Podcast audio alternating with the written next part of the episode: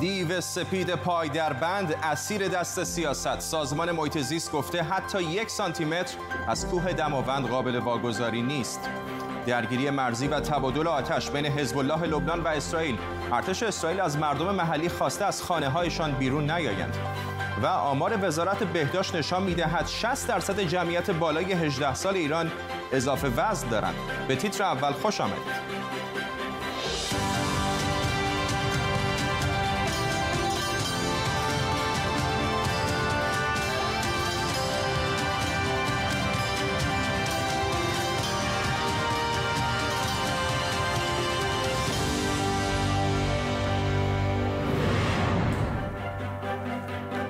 سلام بر شما. دماوند یکی از مهمترین نمادهای ایران اسیر درگیری های سیاسی شده. اول خبر رسید که قسمتی از کوه دماوند به تملک سازمان اوقاف درآمده. حالا سازمان محیط زیست گفته هیچ بخشی از دماوند قابل واگذاری نیست و هشدار داده از طریق رئیس قوه قضایی پیگیر موضوع وقف بخشی از اراضی این کوه می شوند دماوند بلندترین کوه ایرانه و در اساطیر ایران باستان هم جایگاهی ویژه داره. حالا سر مالکیت این کوه و دامنش بین نهاد تحت نظارت خامنه ای و چند نهاد دولتی دعوا شده. دعوا سر اینجاست. یکی از 11 پلاک محدوده قله دماوند.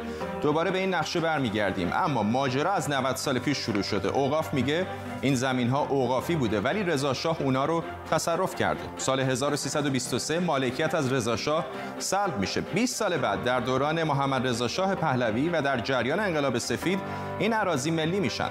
سال 1346 قانون ملی شدن جنگل ها و مراتع در مجلس تصویب میشه که میگه کمیسیونی تخصصی باید تکلیف اراضی ملی رو روشن کنه. بعد از انقلاب در سال 67 مجلس آینامه اجرایی تعیین تکلیف اراضی مورد اختلاف رو تصویب می‌کنه که به سازمان اوقاف اجازه میده مجددا ادعای مالکیت کنه. سال 1374 دیوان عالی پلاک های مورد اختلاف رو ثبت می‌کنه. سال 81 شورای عالی محیط زیست دماوند رو به عنوان اثر طبیعی ملی ثبت می‌کنه و زمین های اون رو تحت مدیریت سازمان محیط زیست قرار میده. سه سال بعد مالکیت اوقاف بر این اراضی ثبت میشه. بعد از اون تصویب شد که زمین های اوقافی که از منابع ملی هستند باید به سازمان اوقاف واگذار بشن. حالا هم دیوان عالی رأی به ثبت اسناد این منطقه برای اوقاف داده. سازمان اوقاف یکی از نهادهای تحت نظر رهبر جمهوری اسلامی سازمان میگه بخشای مورد مناقشه در مالکیت سازمان اوقاف ثبت شده. این نقشه نشون میده که این پلاک های مورد بحث شامل خود کوه و همطور که می‌بینید حتی بخشی از قله هم میشه. سازمان اوقاف اما گفته دعوا سر خود کوه نیست دعوا سر مراتع دامنه کوهه.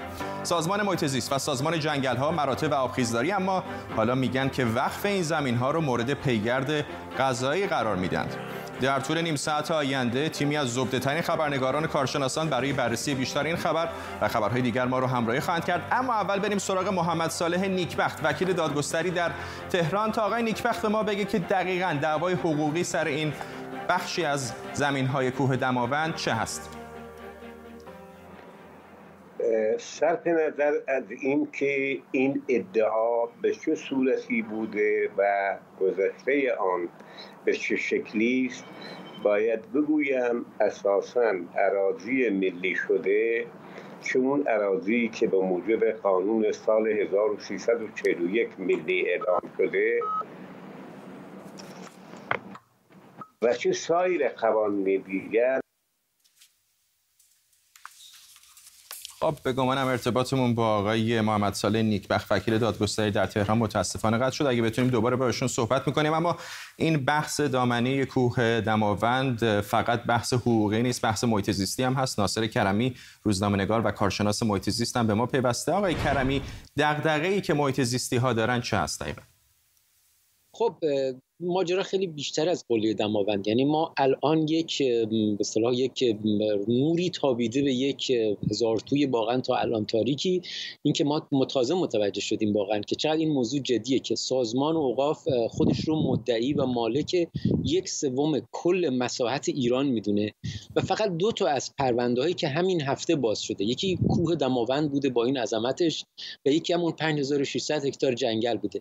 همین الان هزار خورده ای پرونده دیگه. عین این دوتا وجود داره که در حال پیگیری ما می‌دونیم که اینها مقدمه سبزشویی میشه یعنی عراضی رو به بهانه مرتع یا به بهانه تولیت امامزاده و اینها می‌گیرن. بعد تغییر کاربری میدن توش ساخت و ساز انجام میدن و این مقدمه این میشه که کلا چشمانداز تخریب بشه. به حال این بدترین بلایی که می‌تونه سر یک چشمانداز طبیعی در بیاد و بسیار نگران کننده است. ارتباطمون دوباره با آقای محمد صالح نیکبخت وکیل دادگستری در تهران برقرار شده. آقای نیکبخت از منظر حقوقی آیا همچین چیزی امکان داره که حالا تحت مدیریت سازمان اوقاف یا هر نهاد دیگری چنین مراتعی چنین محلهای مهمی که برای محیط زیست برای میراث فرهنگی و طبیعی ایران بسیار حائز اهمیت هست ازش استفاده های دیگری بشه تغییر کاربری داده بشه در اونها. زمین هایی که ملی شده یا که در پیش از انقلاب یا زمین هایی که ملی شده به عنوانی که بعد از انقلاب به عنوان انفال نام برده می شود اساسا نه قابل وقف است و نه قابل واگذاری به دیگران می باشد از طرف دیگر کلیه زمین هایی که دارای که منابع طبیعی تلقی میشه و همچنین از اراضی ملی شده است این اراضی نمی‌تواند مورد ادعای کسی دیگری قرار بگیره مگر اینکه خود دولت نسبت به اون اعمال تغییرات بکنه که در همون قانون سال 1341 مواردی که در زمین های ملی شده میشه تغییر عنوان داد مطرح شده است.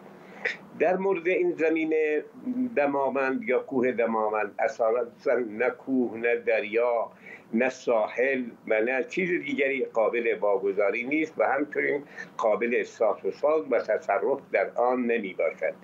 به این جهت افراد سودجو می آیند غالبا با تشکیل بنیادها یا اینکه با پشتیبانی نهاد وقت این گونه زمین ها رو می‌گیرند و نسبت به اون ادعا می‌کنن که بعد از اینکه مسئله وقفش رو حل کردن میان در اون ساخت سازهای مورد نظر خودشون رو انجام میدن. من می‌خوام از باب خاطره بله. از باب خاطره در این مورد موضوعی را توضیح بدم.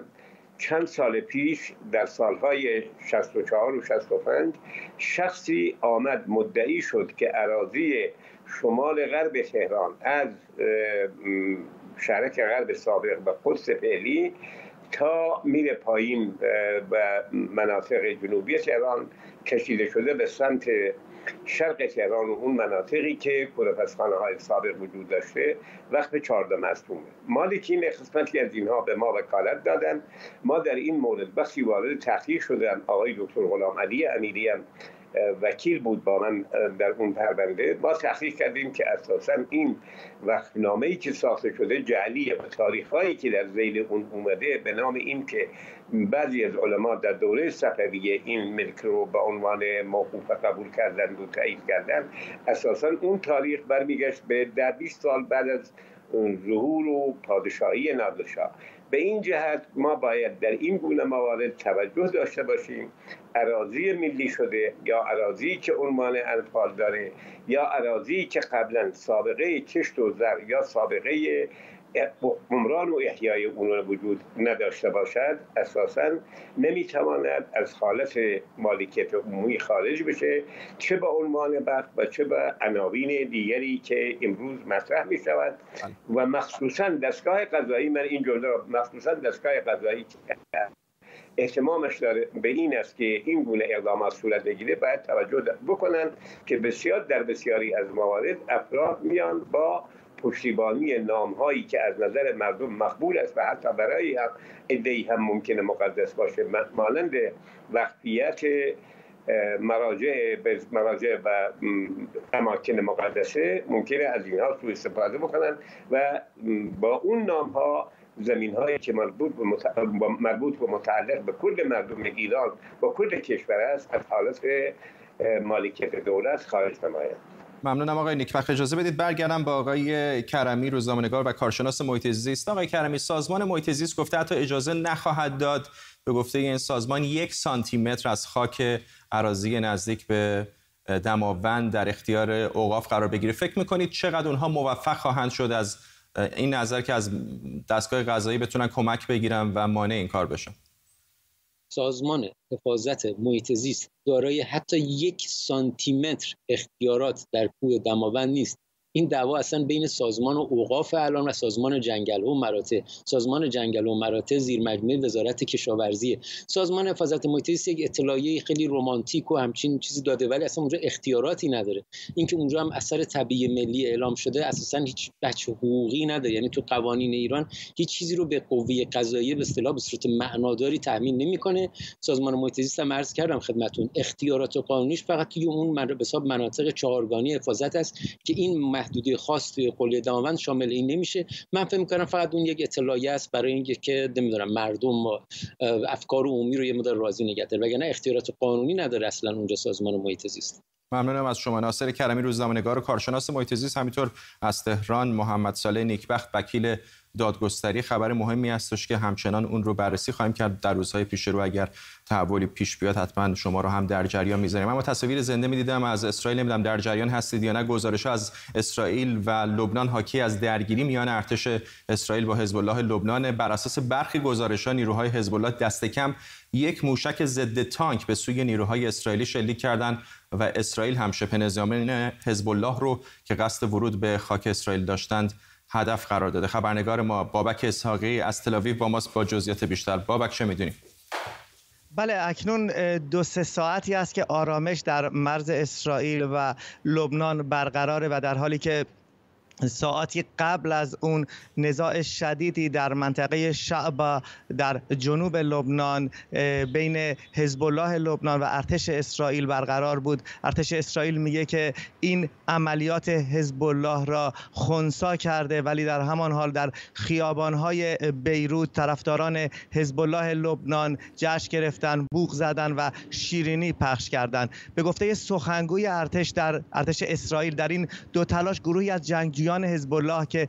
سه تا پنج نفر بودند چند متری وارد خاک اسرائیل شدند و سپس بر اثر شلیک ارتش اسرائیل اونها به عقب بازگشتند در اسرائیل از پنج کشته در این واقع صحبت شده و گفته شد که در حین این واقع ارتش اسرائیل از شهروندان حومه مرز هم خواست که در خانه های خودشون بمونند و از طرف دیگه به بمباران مواضع حزب الله در روستای شعبا و الحرایه پرداخت. اما المیادین که رسانه نزدیک به حزب الله هست.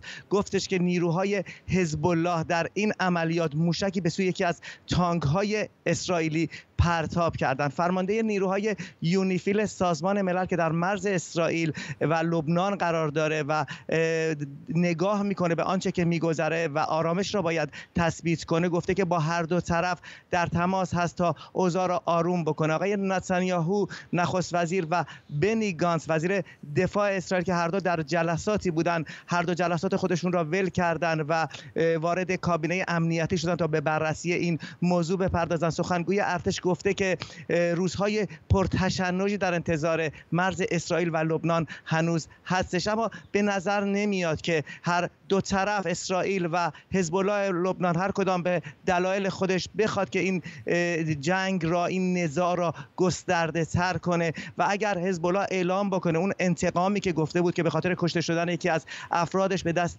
اسرائیل را این به این صورت گرفته پس باید این دفتر را امروز بسته بدونیم و منتظر جریانات بعدی باشیم. ممنونم از تو بابک اسای خبرنگار ما در تل اسرائیل. در سمت راست تصویر آنچه که می‌دیدید تصاویر زنده است از منطقه شبا جایی که گفته میشه این درگیری بین اسرائیل و حزب الله صورت گرفته. هر چند لحظاتی پیش یکی از آژانس های خبری من اینو نمی‌تونم به صورت مستقل تایید تکذیب بکنم گفته که حزب الله لبنان گفته که درگیری در این منطقه صورت از طرف اونها صورت نگرفته. طبیعتا ما این رو مانیتور خواهیم کرد و اطلاعات بیشتری به دستمون بیاد شما رو هم در جریان می‌ذاریم. دولت سوئیس گفته یک شرکت داروسازی سوئیسی اولین تعامل مالیش را با ایران از طریق کانال تجاری انسان دوستانه سوئیس انجام داده. همزمان امروز معافیت 60 روزه آمریکا برای بعضی از تحریم های ایران به پایان می‌رسد. نیوشا سرمی خبرنگار ما از واشنگتن دی سی با ماست. نیوشا چه می‌دونیم در مورد این پایان معافیت ها آیا داره اعمال میشه؟ فرداد 60 روز پیش مایک پومپو وزیر امور خارجه آمریکا در بیانیه اعلام کردش که معافیت های تحریمی مربوط به پروژه های اتمی ایران در قالب برجام رو دیگه ایالات متحده تمدید نمی‌کنه و شرکت ها و کشورهایی که با ایران همکاری می‌کنن در قالب این پروژه ها 60 روز فرصت دارن که از این پروژه ها بیرون بیان و همکاریشون رو قطع بکنن. امروز اون 60 روز فرا رسیده و قاعدتا باید این شرکت ها تا الان همکاریشون رو با ایران قطع کرده باشن وگرنه مشمول تحریم های آمریکا میشن. این شرکت ها قرار بوده که در قالب پروژه های صلحآمیز هسته ایران مثل تغییر کاربری نیروگاه هسته آب سنگین عراق و همینطور تامین سوخت راکتور تحقیقاتی تهران و همینطور بیرون بردن زباله ها و ضایعات هسته ای از ایران با ایران همکاری داشته باشند. به نظر می‌رسه که خب این یه گام دیگریه در راستای فشار حداکثری که آمریکا بعد از خروج از برجام شروع کرده و به این ترتیب داره کار رو برای طرفین باقی مانده در برجام سختتر از این هم می‌کنه از جمله روسیه و چین که بخوان همکاری هاشون رو ادامه بدن. در مورد کانال بشردوستانه صحبت کردی. آمریکا هیچ وقت اقلام بشردوستانه از جمله غذا و دارو رو در فهرست تحریم ها قرار نداده. البته ایران ادعا می‌کنه که تحریم ها اساسا خرید دارو و غذا رو هم دشوار کرده. ژانویه ماه ژانویه بودش که سوئیس خبر دادش که کانالی بشردوستانه با تایید آمریکا راه اندازی شده که شرکت ها می‌تونن مطمئن باشن که وزارت خزانه داری آمریکا تایید می‌کنه معامله اونها رو با ایران و از اون طریق می‌تونن که با ایران معامله داشته باشن. حالا خبر اومده که اولین تراکنش با موفقیت انجام شده و قراره که اولین محموله به ایران برسه. نیوشا سارمی در واشنگتن دی سی. ممنونم از تو. اگر حتی مثل من اهل دیدن سریال های مثل ملکه جنوب و نارکوز نباشید شاید کمتر روزی باشه که خبری از جنگ کارتل ها در مکزیک توی رسانه ها نشنیده باشید.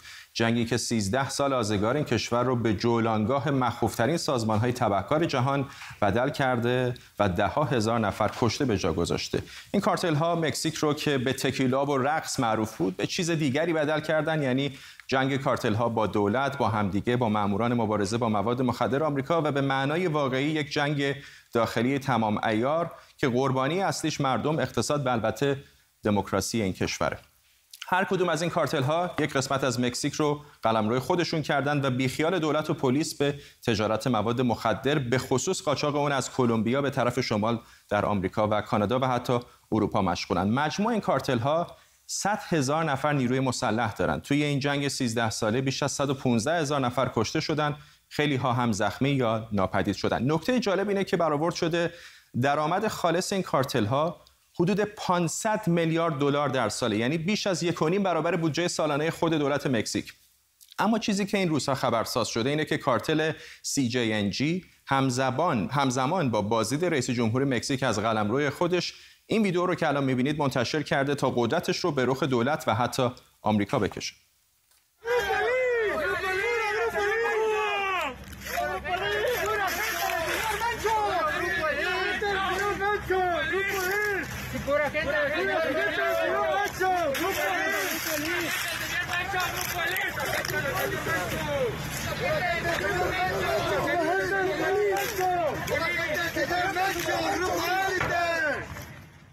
با آندره مونتالا روزنامه‌نگار مکزیکی درباره جنگ کارتل ها و همینطور این ویدئوی جنجالی حرف زدیم. در حال حاضر کارتل CGNG نه فقط در مکزیک بلکه در کل دنیا یکی از بزرگترین و خشنترین کارتل ها محسوب میشه. بر اساس برخی تحقیقاتی که روی ال منچو شده و تقریبا در صدر لیست تبهکارانیه که اداره مبارزه با مواد مخدر آمریکا دنبالشونه اینها افرادی هستند که کوکائین کلمبیا و آمریکای جنوبی را به ایالات متحده و کانادا قاچاق می‌کنند. البته وقتی پای عملیات غیرقانونی در میون باشه شما با حجم زیادی از اطلاعات مواجهید که از منابع مختلف به دست میاد و بسیار سخته که بشه درستی اونها رو سنجید. اما بنابر اطلاعاتی که ما داریم یکی از افراد این مجموعه قبلا عضو یک کارتل دیگه بوده و از اونها جدا شده و رفته رفته قدرت گرفته. بنابراین بیشتر درگیری هایی که ما در خیابون ها شاهدش هستیم جنگ بر سر قلمرو بین کارتل هاست. میشه گفت که ممکنه این ویدیو نوعی اختار به کارتل های دیگه بوده باشه و می‌خواستن از این طریق قدرتشون رو به رخ رقباشون بکشن و بهشون بگن که ما داریم میایم سراغتون. و اتفاقا یکی از ویدیوهایی که امروز منتشر شده خطابش به رئیس یکی از کارتل هاست اما نکته جدید این ویدیو اینه که بیشتر یه جور تبلیغ برای کارتل چون ما قبلا ویدیویی نداشتیم که برای کارتل ها تبلیغ بکنه. آمار قتل بالا رفته و امسال سال پرخشونتی در مکزیک بوده و باید توجه داشت که در کسب و کار مواد مخدر پای میلیون ها میلیون دلار در میونه و همین هم باعث میشه که از بین بردن این کسب و کار سختتر بشه. برای شما که سریال ها و فیلم های سینمایی از جنگ کارتل ها در مکزیک دیدین باید بگم که اینجا وضعیت خیلی بدتر از اون چیزیه که شما توی این سریال ها و فیلم ها می‌بینین. کارتل ها دارن توی خیابان ها بر سر قلم رو با هم میجنگن و مردم دارن کشته میشن. بنابراین فکر می‌کنم میشه گفت که مکزیک با چالش عظیمی مواجهه. البته کارشناس ها معتقدند که مکزیک برای مقابله با این چالش به اندازه کافی نیروی نظامی در اختیار داره. ولی حقیقت اینه که اگر شما با مردم توی خیابان صحبت کنید احساس نمی کنند که مکزیک چنین نیرویی داشته باشه.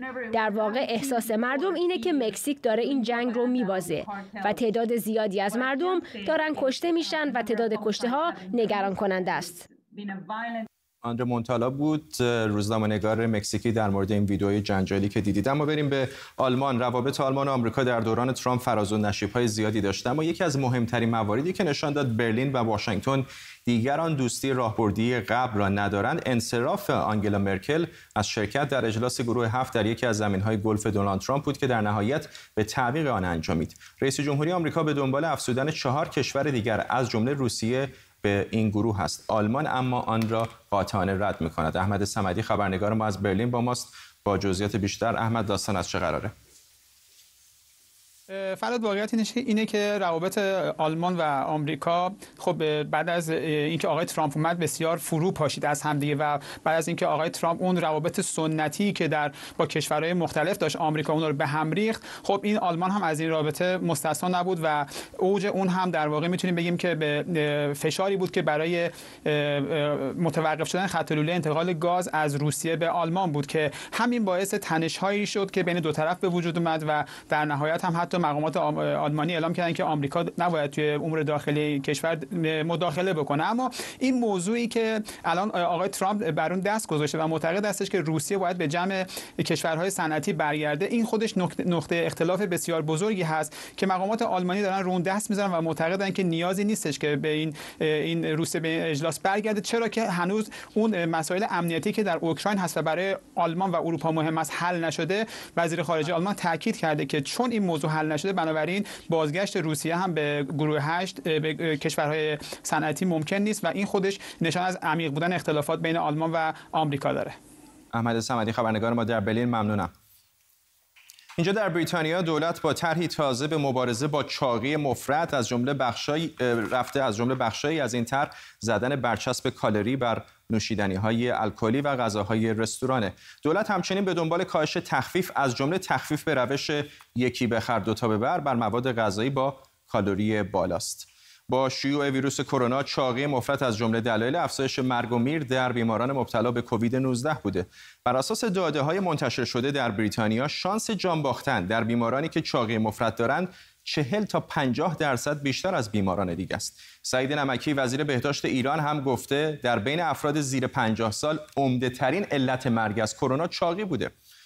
بر اساس آخرین آمار وزارت بهداشت ایران 60 درصد جمعیت بالای 18 سال اضافه وزن دارند. در گزارش سازمان بهداشت جهانی درباره چاقی مفرد در کشورهای مختلف اومده که بیش از 65 درصد از زنان ایرانی اضافه وزن دارند و بیش از 32 درصد از اونها چاقی مفرد.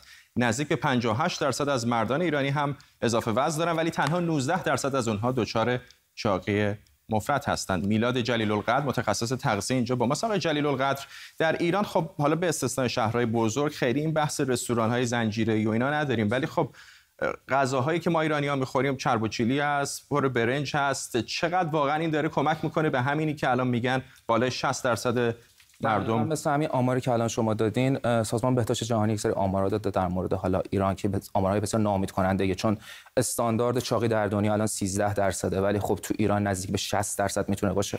و یه آمار ناامید کننده دیگه در مورد ایران ما داریم که زنان ایرانی الان یه چیزی هولوش 50 تا 60 درصد دچار چاقی هستن که دارن برابری می‌کنن با زنانی که در امریکا هستن. این همه برمیگرده به اون عادت‌های غذایی نوع سبک زندگی و اون تاریخچه که تو اون کشور هستش. و متاسفانه حالا سیستمی که در ایران سالیان سال این برمیگرده به تاریخچه ما بوده به خاطر مسائلی همچون حالا سبک زندگی و نوع تغذیه و یه جورایی می‌تونم بگم که تو ایران خب ما معمولا می‌بینیم که افراد زیاد تحرکات بسیار بالایی ندارن به خصوص الان که این کرونا هم اومده همه تو خونه قرنطینه راه حل کوتاه مدت دست کم تو این دوران کرونا تو 30 ثانیه اگه بهمون بگید. راه حل بسیار کوتاه مدت خب فقط می‌تونم بگم تغییر سبک زندگی نوع حالا یه جوری دایت غذایی رژیم های غذایی هستن. و از همه مهمتر همون ورزش های خونگی می‌تونن باشن. اگه دسترسی به باشگاه یا محیط های ورزشی ندارن بهترین راه اینه که همون تو خونه فقط یه 30 دقیقه تا یک ساعت در روز تمرین کنن و بله. بتونن کنترل کالری داشته باشن. ممنونم میلاد جلیل القلب متخصص تغذیه اینجا در استودیو با ما. پیش از پایان برنامه اشاره بکنم که در موقعی که خبر اسرائیل و لبنان داشتم می‌دادم بهتون گفتم که خبرگزاری ها به نقل از حزب الله گفتن که حزب الله این حمله رو تکذیب کرده. الان تایید شده که گروه حزب الله مدعی است که این حمله توسط خود اسرائیل صورت گرفته و حزب الله در اون نقشی نداشته. ممنونم از همراهیتون با تیتر اول امشب. برنامه رو می‌تونید در یوتیوب هم ببینید. تا برنامه بعدی بدرود.